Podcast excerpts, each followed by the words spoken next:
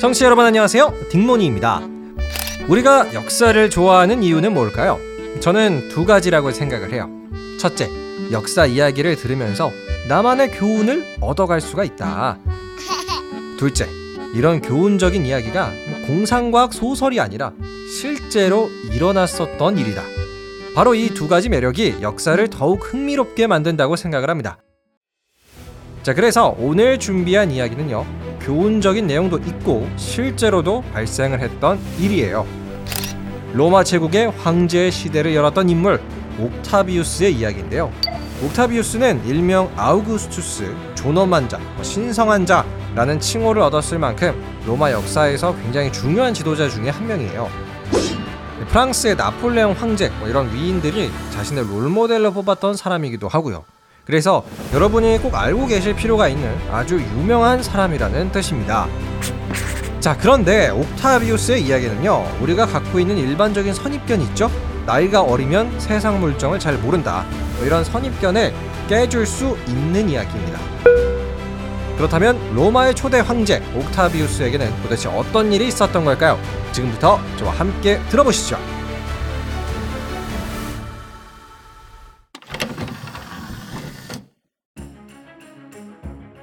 옛날 옛적 로마에는 율리우스 카이사르 장군이 있었다.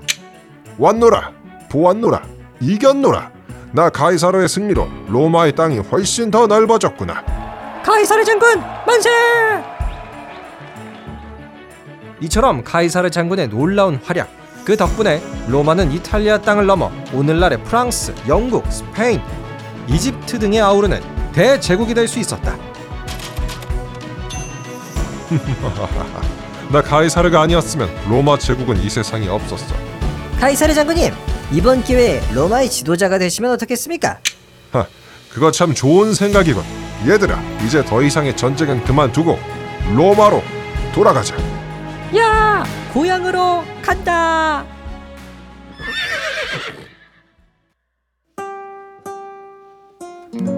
같은 시각 로마 아니 뭐라고? 카이사르 장군이 로마로 돌아온다. 아, 그렇다니까요 분명히 저 가이사르 장군은 우리 정치인들을 몰아내고 로마의 독재자가 되려 할 겁니다 그건 막아야지.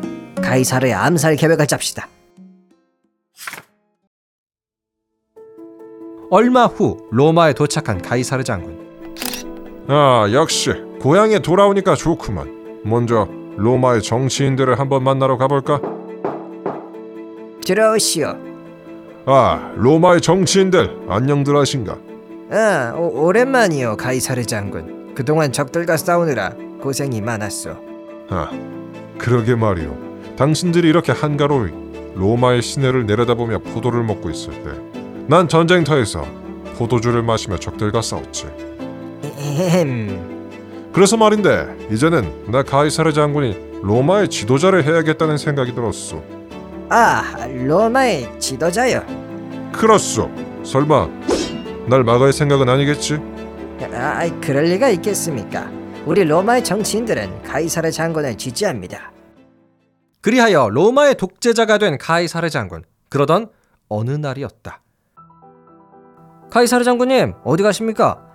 어 로마의 정치인들이 급히 할 얘기가 있다고 해서 그리로 가는 중이네 아유 저희랑 같이 가시지요. 되네 가서 좀 쉬라고 그렇게 병사들을 뒤로 한 채 홀로 로마의 정치인들을 만나러 간 카이사르. 뭐야 사람을 불러놓고 다들 어디 간 거야?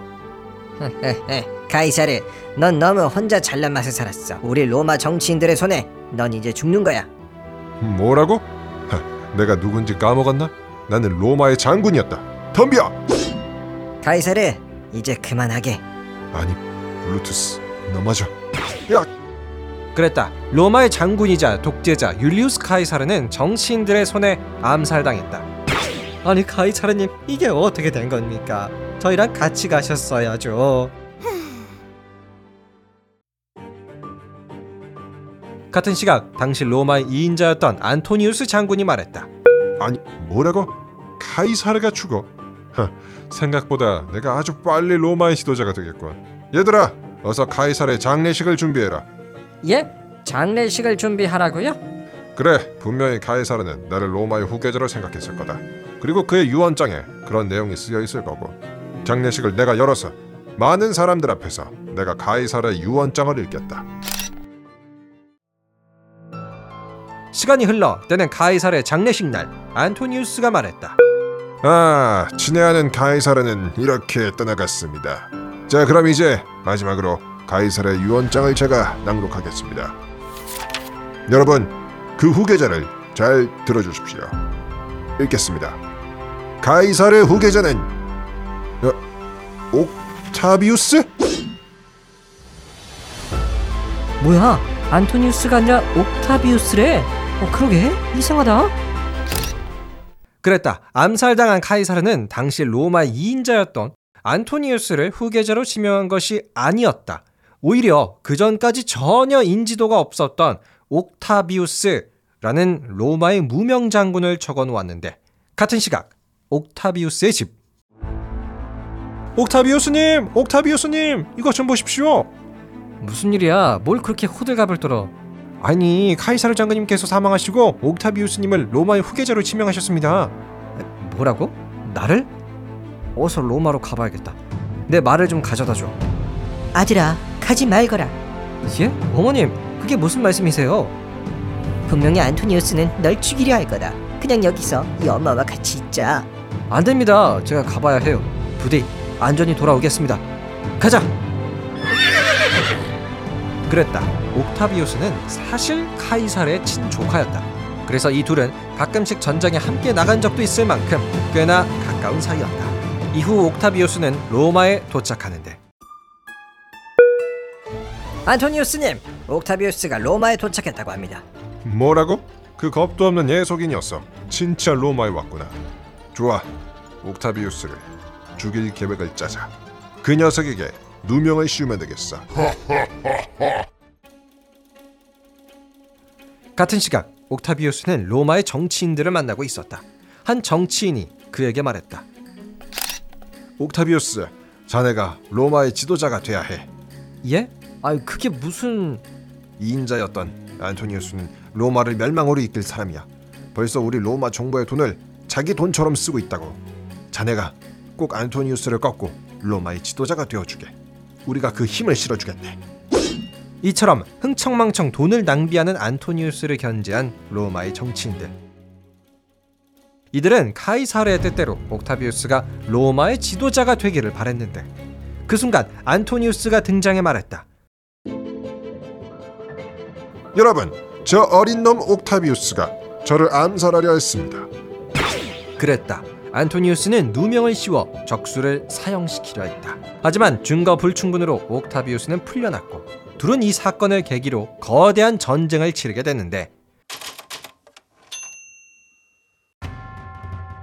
먼저 안토니우스가 말했다. 헤, 애송이 녀석. 고작 18살 먹은 꼬마애가 나같이 산전수전 다 겪은 로마의 장군을 이길 수 있을 것 같아? 얘들아, 베테랑의 무서움을 보여주자. 네, 장군님, 따르겠습니다. 그러나 로마 정치인들의 지원을 받은 옥타비우스는 당당히 말했다. 우리는 승리할 수 있다. 나는 카이사르가 지목한 로마의 후계자. 이번에 안토니우스를 꺾고 명실상부한 로마의 지도자가 되지. 돌격! 이렇게 전쟁 베테랑 안토니우스와 풋내기 옥타비우스는 치열한 전쟁을 치렀다. 결과는 18살의 옥타비우스의 승리였다. 우리가 승리했다! 옥타비우스 만세! 만세! 만세! 그런데 옥타비우스는 다음과 같은 선택을 내렸다. 안토니우스, 비록 내가 이 전쟁에서 승리하긴 했지만 당신은 로마에 꼭 필요한 장군입니다.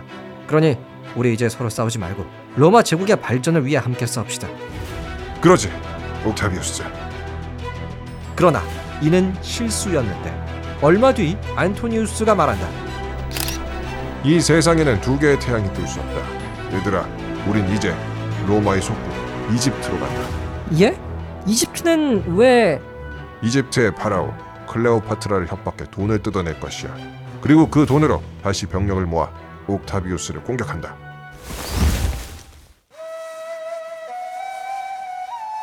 시간이 흘러 이집트 안토니우스는 당시 이집트의 파라오 클레오파트라를 만났는데 클레오파트라, 나 안토니우스요. 나에게 돈을 주시오. 아니면 이 이집트를 로마 군대가 짓밟아 놓겠소. 헤, 그러지 말고 차라리 저와 함께 하시지요. 그럼 제가 아주 많은 걸 당신께 주겠습니다. 뭐라고? 그랬다. 안토니우스는 클레오파트라의 미인계에 넘어갔다. 그- 그리하여 로마의 2인자 안토니우스는 클레오파트라의 명령대로 움직이게 되는데 같은 시각 이러한 소식을 들은 옥타비우스가 말했다. 뭐라고? 안토니우스가 이집트의 클레오파트라와 한 편을 먹었다. 더 이상 용서할 수는 없어. 여봐라, 로마의 전 병력을 모아라. 우리는 이집트를 공격한다. 이후 로마군과 이집트군은 악티움이라는 바다에서 싸우게 됐는데 결과는 옥타비우스의 큰 승리였다. 이후 클레오파트라와 안토니우스는 자살했다고 전해진다. 그리고 옥타비우스 그는 모든 경쟁자를 물리친 채 로마의 초대 황제가 될 수 있었다. 지금까지 로마의 황제 옥타비우스의 이야기였습니다. 끝.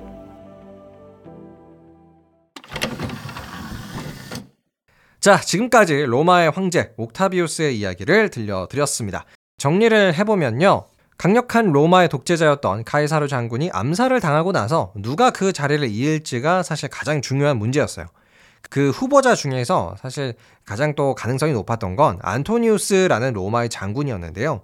하지만 카이사르의 유언장에는 무명 장군이었던 옥타비우스가 로마의 지도자가 되어야 한다라는 내용이 적혀 있었습니다. 그래서 이 둘 간의 전쟁이 시작이 되었고요. 결과는 옥타비우스의 승리였어요. 하지만 2인자 안토니우스가 포기를 하지 않고 또 다른 계략을 준비했죠. 당시 이집트의 클레오파트라한테 돈을 뜯어내서 병력을 모으려고 했어요. 그런데 오히려 이제 클레오파트라의 미인계에 또 안토니우스가 빠지는 바람에 결과적으로는 클레오파트라의 뜻대로 움직이게 됩니다. 하지만 이 두 명의 연합군은 결국 옥타비우스의 군대에게 최종적으로 패배를 했어요. 그래서 옥타비우스가 모든 경쟁자를 다 물리치고 로마의 초대 황제 자리까지 올라갑니다. 자, 여기서 로마의 역사적 사실 딱 하나만 더 덧붙일게요. 로마의 정치 구조 중에서 가장 먼저 등장한 건 왕이라는 제도였습니다. 로마 초기 시절에는 왕이 통치를 했고요. 그런데 이 왕이 통치를 잘 못하다 보니까 로마의 시민들이 왕을 쫓아냈어요. 그리고 나서는 원로원과 집정관, 오늘날로 치자면 국회의원과 총리가 또 로마를 다스리는 정치 형태가 됩니다. 그리고 가장 마지막 또 로마의 정치 버전이 황제인데요. 로마의 역사를 봤을 때 사실 황제가 등장하기 시작을 한 건 기원전 27년부터예요. 그러니까 로마가 탄생을 하고 700년이 흐른 뒤의 일입니다. 뭐 옥타비우스 초대 황제 이후의 로마는요 한 400년 동안 지속을 하다가 기원 후 476년 서로마가 멸망을 하면서 사실상 그 역사가 끝이 납니다. 자, 혹시 로마에 대해서 더 궁금한 게 있으실까요? 로마의 이야기는 제가 또 굉장히 좋아하는 역사 중에 하나라서 여러분에게 소개해드리고 싶은 게 많습니다. 그럼 궁금하신 내용 댓글 남겨주시고요. 저는 더 재미난 역사 이야기로 함께하겠습니다. 지금까지 딩몬이었습니다. 재미있으셨다면 하트와 구독도 눌러주세요. 감사합니다. 안녕히 계세요.